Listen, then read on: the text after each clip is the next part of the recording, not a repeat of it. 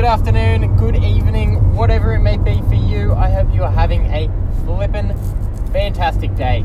So, you want to get your images from the field to the frame, alright? When it comes down to it, everyone's going to have a subjective opinion about this.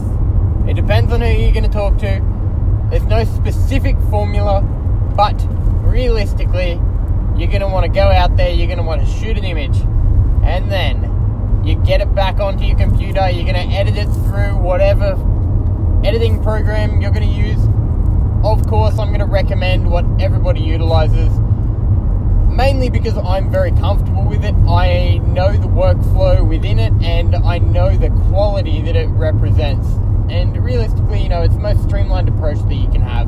Um, Lightroom, if you really, really want, you can go into Photoshop as well. Photoshop is going to be ideal, but really, I mean, for the vast majority of circumstances, you can get away with just having Lightroom. Lightroom Classic, I must admit, is going to be the best for you. Um, yeah, so when it comes down to it, getting things ready to print. If you're going to want to do it yourself, it's going to be quite complex, it's going to be challenging. If you want to go through a vendor, there are quite a few high quality vendors that can be recommended, but do some shopping around. Check out some samples. And really, if you haven't done much printing before, please go through the process of getting a test print done and really being able to actually get somebody to assist you and walk you through the motions because that's going to be something that really is going to be advantageous for you because really printing in itself is an art form. It is extremely challenging when you haven't done it before and I don't want to say that to scare you away, but I know that there's a lot of people who go in and they'll print an image and then they won't be happy with the result. And that can be from a whole range of different things. It can be something as simple as not calibrating the printer profile to the profile that you've utilized for the paper. You know, there's small, minute details. And really, if you go through a vendor, that's going to most often, you'd hope, get fixed up. But in some circumstances, you know, it may not.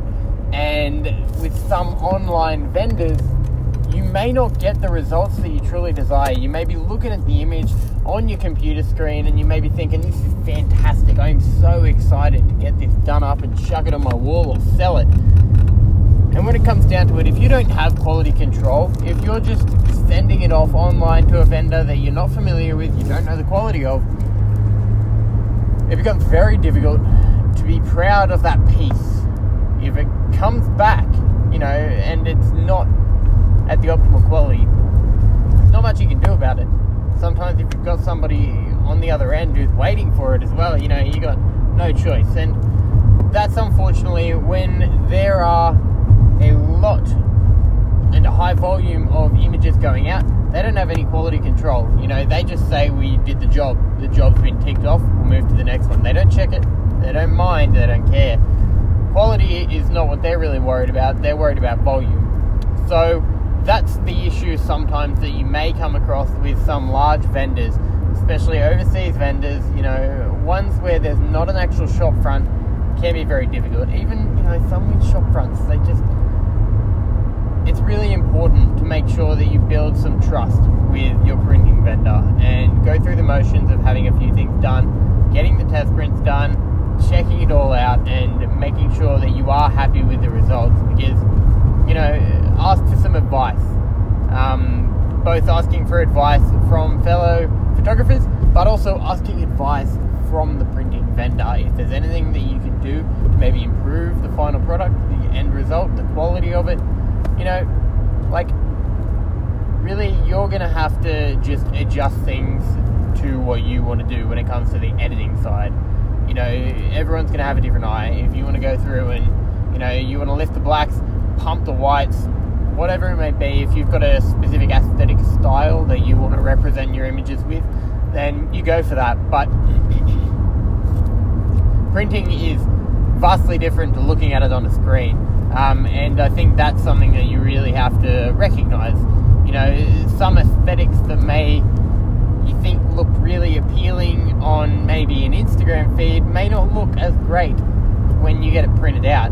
And unfortunately, some of the things that we may do in post processing, they may hinder the final quality of that image, and they may actually have a destructive aspect within that workflow. They may be destroying the quality of that file when you're going through and you're you know manipulating all the different aspects and then you may not be able to actually get the quality that you really want when you print it up. And that is something that you really do have to consider. You can get noise within the image. You can get some real unfortunate um,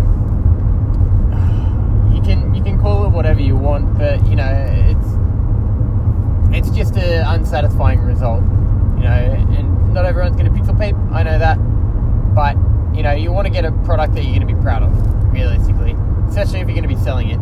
If you just want to chuck it on the wall, just go for it. You can go with one of those offshore vendors. You can just get it done for cheap. But really, I know that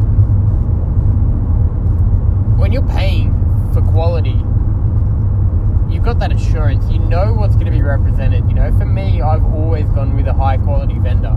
And yes, it's going to be a little bit more exy. You're going to pay a little bit more, but the quality is assured you know what the end result is going to be, and you know that the materials utilized are always going to be at the optimal quality.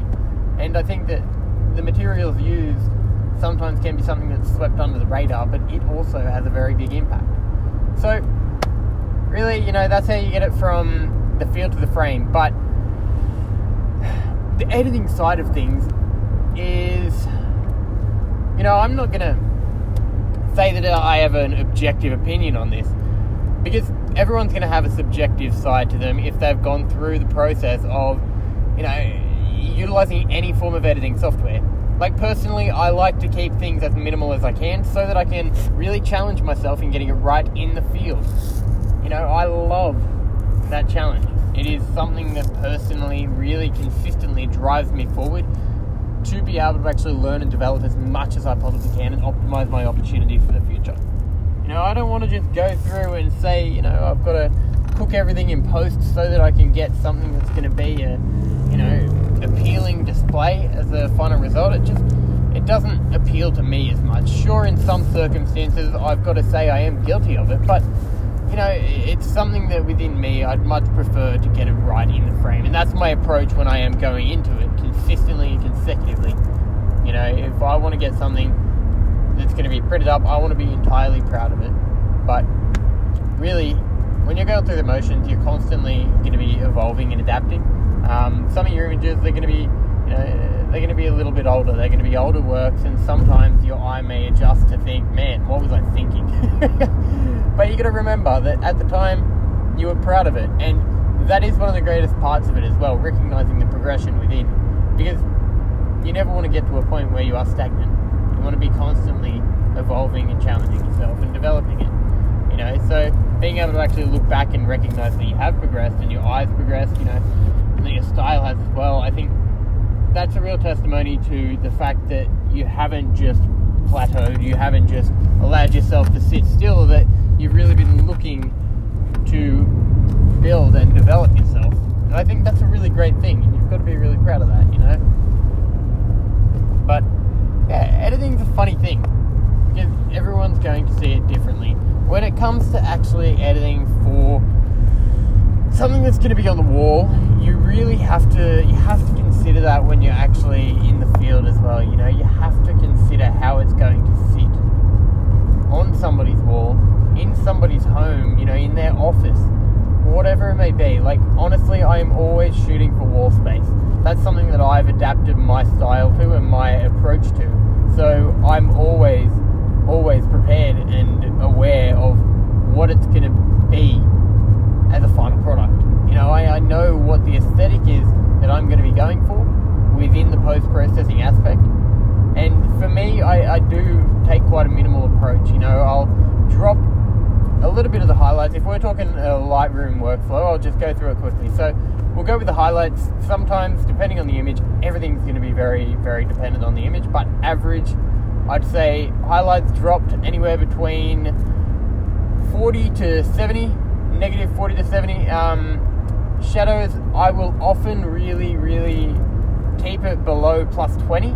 uh, because I really like to have that natural contrast. You know, I don't I don't want to manipulate things too much. It's presented in the scene how it is. You know, you got to appreciate that. You got to really embrace the beauty of nature as it stands. And at least for me, I mean, it sounds very biased, doesn't it? It is very biased. Let's be real. But I mean, you know, I don't pull the shadows up too much. Um, sometimes I may go to plus 50, but I will drop down the blacks so it's not washed out. It, it still has that natural contrast that's presented within the scene and within the setting and that environment that I'm shooting.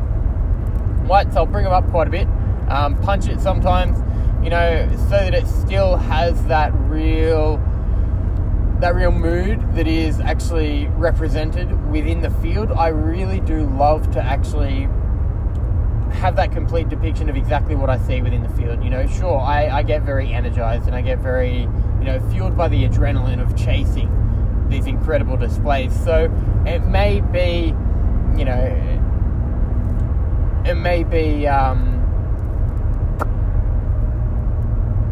influenced, you could say, in that manner because I see it and I, I really do believe that it is so beautiful and I want it to be represented in that manner.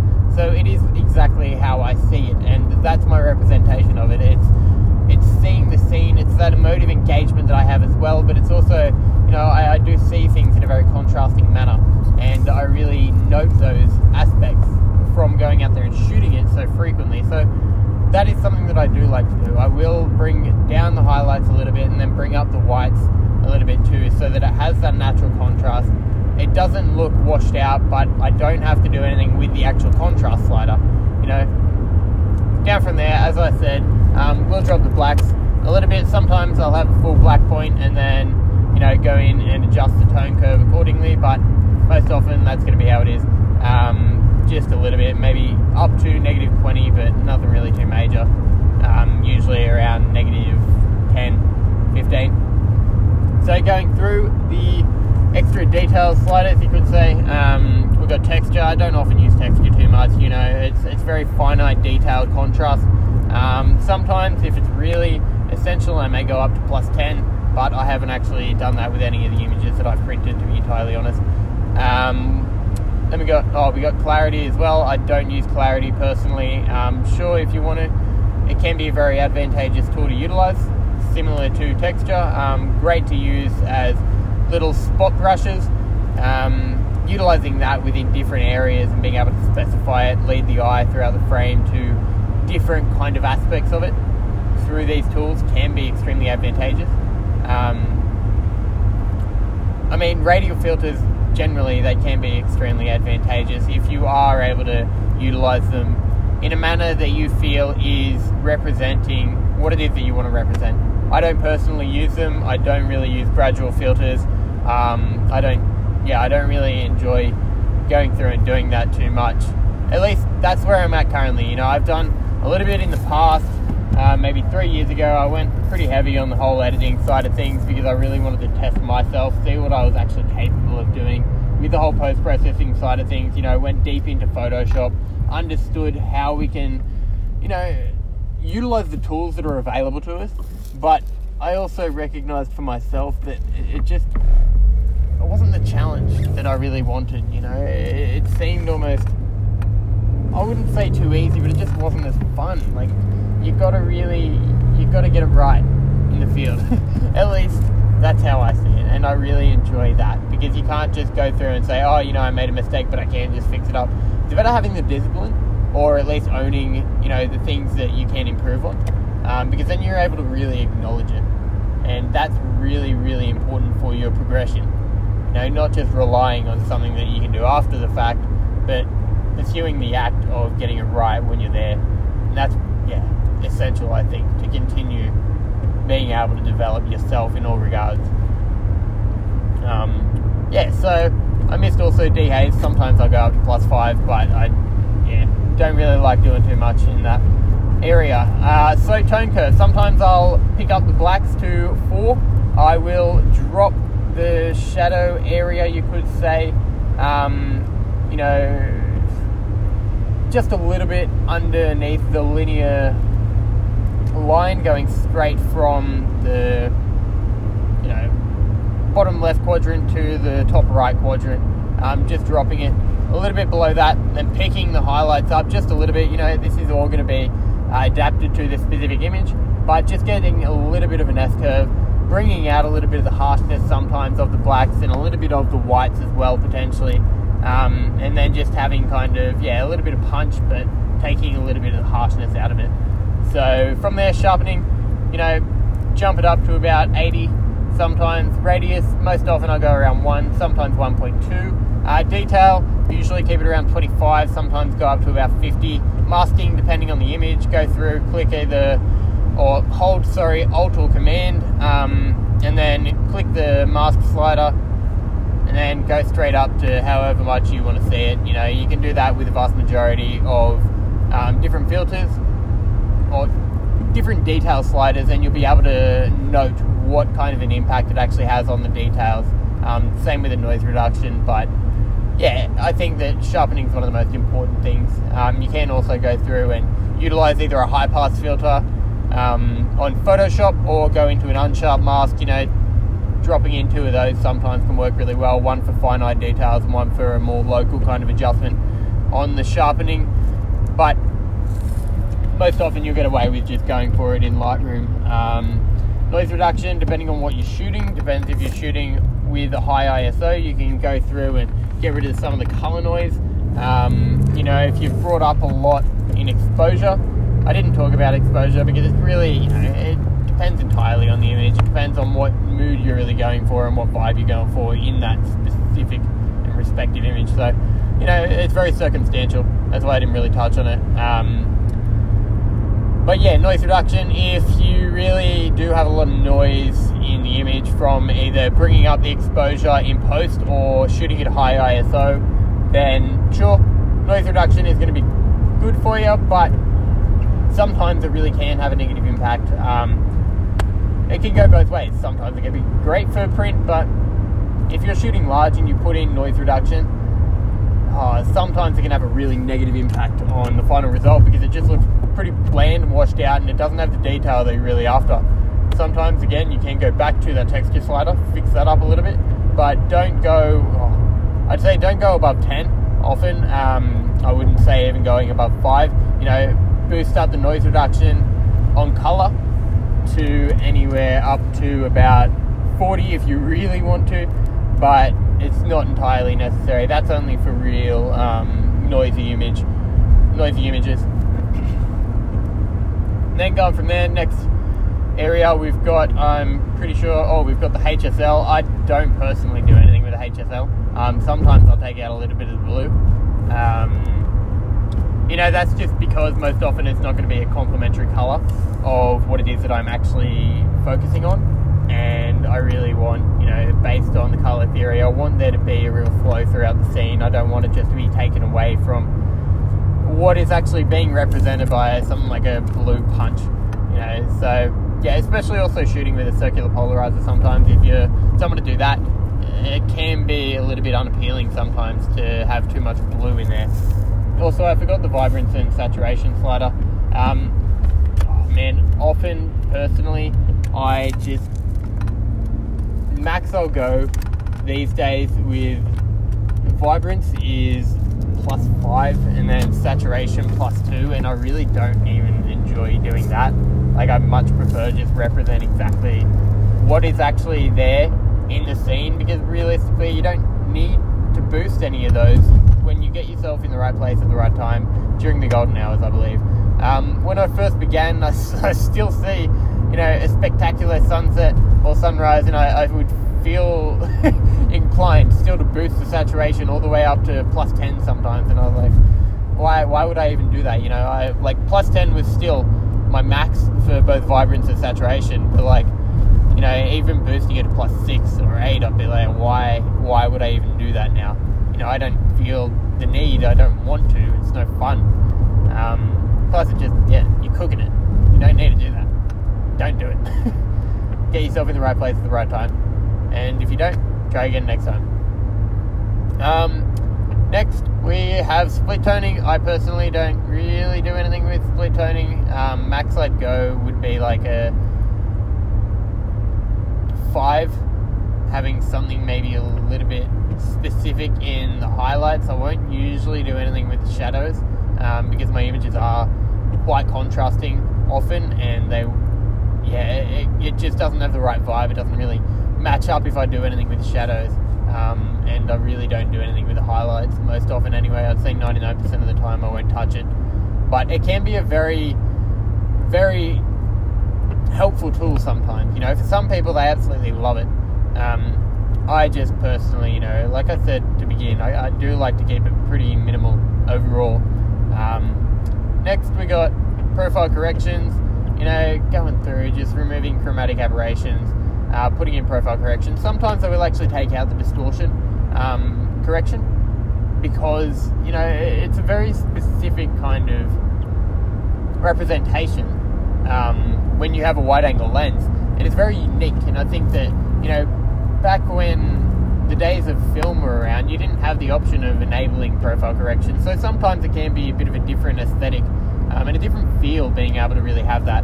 Sometimes, yes, it does distort things far too much. I'm not saying that I do it at all very often, but it can be something unique and it can be a little bit different because you're really just embracing the way that the camera sees it, not how the computer thinks it should be seen. You know. Um, but in saying that, I always remove chromatic aberration because that thing really frustrates me when it's not removed. You know, you don't want halos of any, you know, pinks or anything like that. That's obviously, you know, going to be from the digital aspect of it, but yeah, interesting stuff. And then what do you got? You got the color profiling from my knowledge. Color profiling? I don't remember what they actually call it. Um, but yeah, I don't do anything there.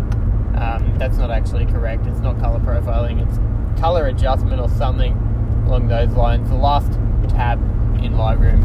Um, I don't do anything with it really. I just keep it as version six, whatever it may be, and then just keep the tints. Um, keep it reads, all the different colors. You know, the reds, blues, greens. Keep it as is. Um, you can go through and adjust it if you really want, but sometimes, yeah, it's gonna have a negative impact on it. You don't want to do too much with the camera. You don't want to do saturation, how it's reading, you know, the colors, unless you've got a very, very specific um, idea that you want to represent or a different feel that you want to represent. But really, that's when it gets. I think that's when it really gets into the digital art aspect of it, which is fine for some, you know. But as you can probably tell with my workflow, it's not really ideal for me personally in the vast majority of circumstances, especially going from the field to the frame. Um, yeah, so I guess as I touched on before, then you got your radial and your gradual filters. Um, a lot of people love it. You know, I don't believe that there's anything wrong with it, as long as you do it um, conservatively and you know that you're not cooking the quality and really having a detrimental impact on the final result of that image.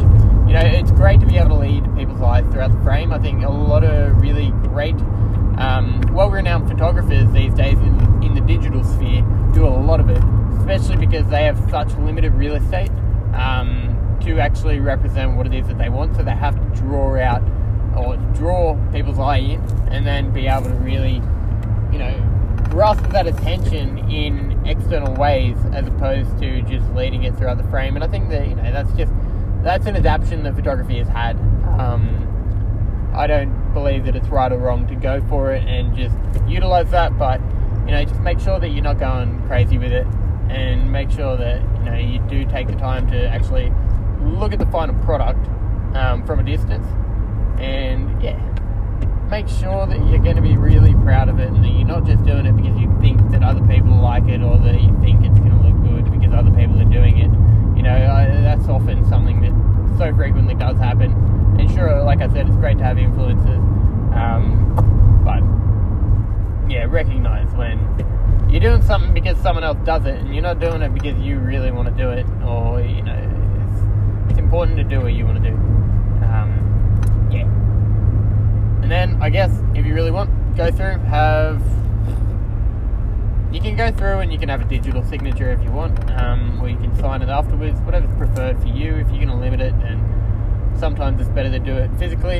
Um, but yeah, you know, printing's a very, very interesting thing, and it's so incredibly rewarding being able to actually have an image that you've created up there on the wall, whether it's in your home, someone you love, their home, you know, or within a space of a client. You know, somebody who really appreciates your work and wants it on their wall. That, that's such a, you know, such an incredibly fulfilling feeling. And I think that everyone as a photographer should put themselves in that position where they're able to really feel that, you know.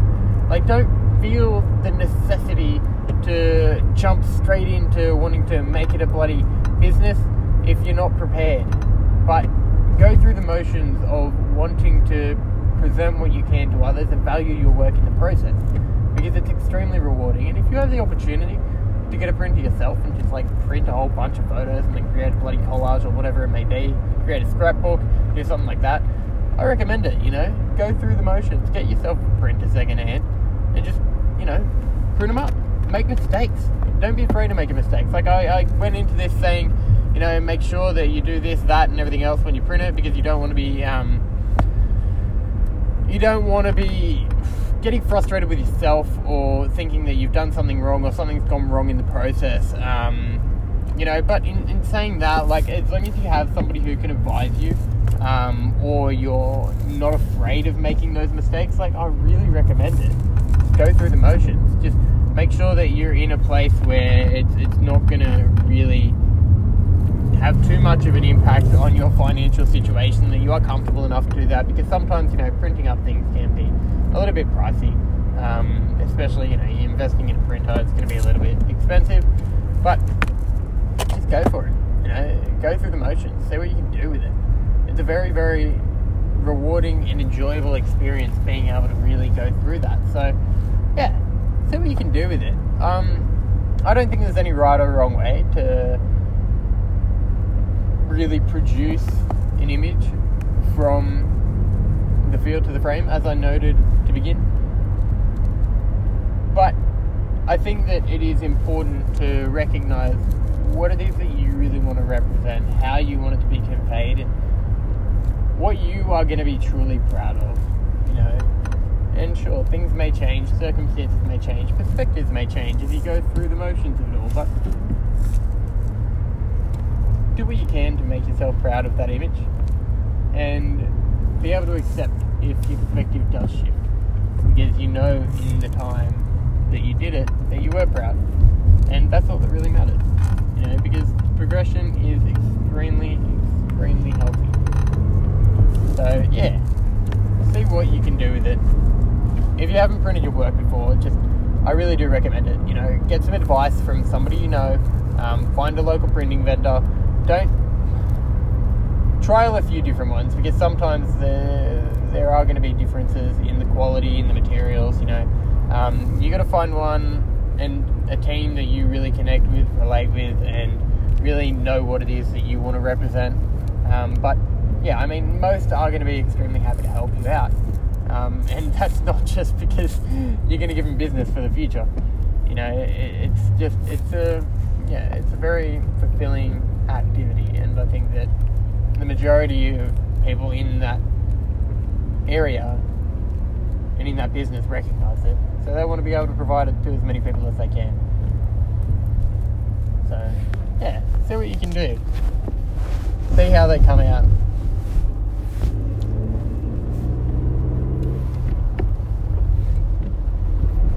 I did miss one very, very important aspect of it. It's the whole exporting element. ah, probably the most important. Um, yeah, so make sure that you've actually resized it specifically to exactly the size that you want. Um, make sure that you're not resizing or editing a JPEG file. Make sure that it is a DNG, PSD, or TIFF, um, and make sure that it's optimal in quality, like in all regards. Um, and yeah, like get a converter, check out what pixels the specific dimensions are going to be, and don't resize it too much. If you resize it from original up, leave it there. Don't resize it down from there. Just resize the original again. Um, make sure that you don't have a destructive workflow in the process, and really try to make the most of that base size that you have and recognize how to save it and have it there available for you when you do want to shift things.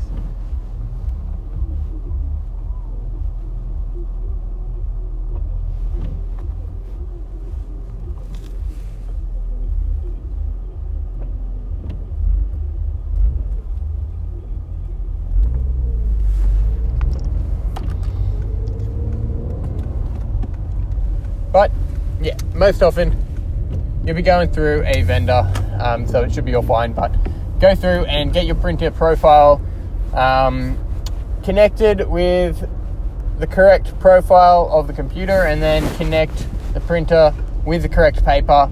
You know, all of that kind of stuff. Embed the color profile within the file, um, and you should be sweet. Honestly, see what you can do with it as I've stated. but I do recommend just giving it a whirl. So, yeah, I appreciate your time, and hopefully, this has been valuable, and I will most definitely catch you on the flip side. Farewell.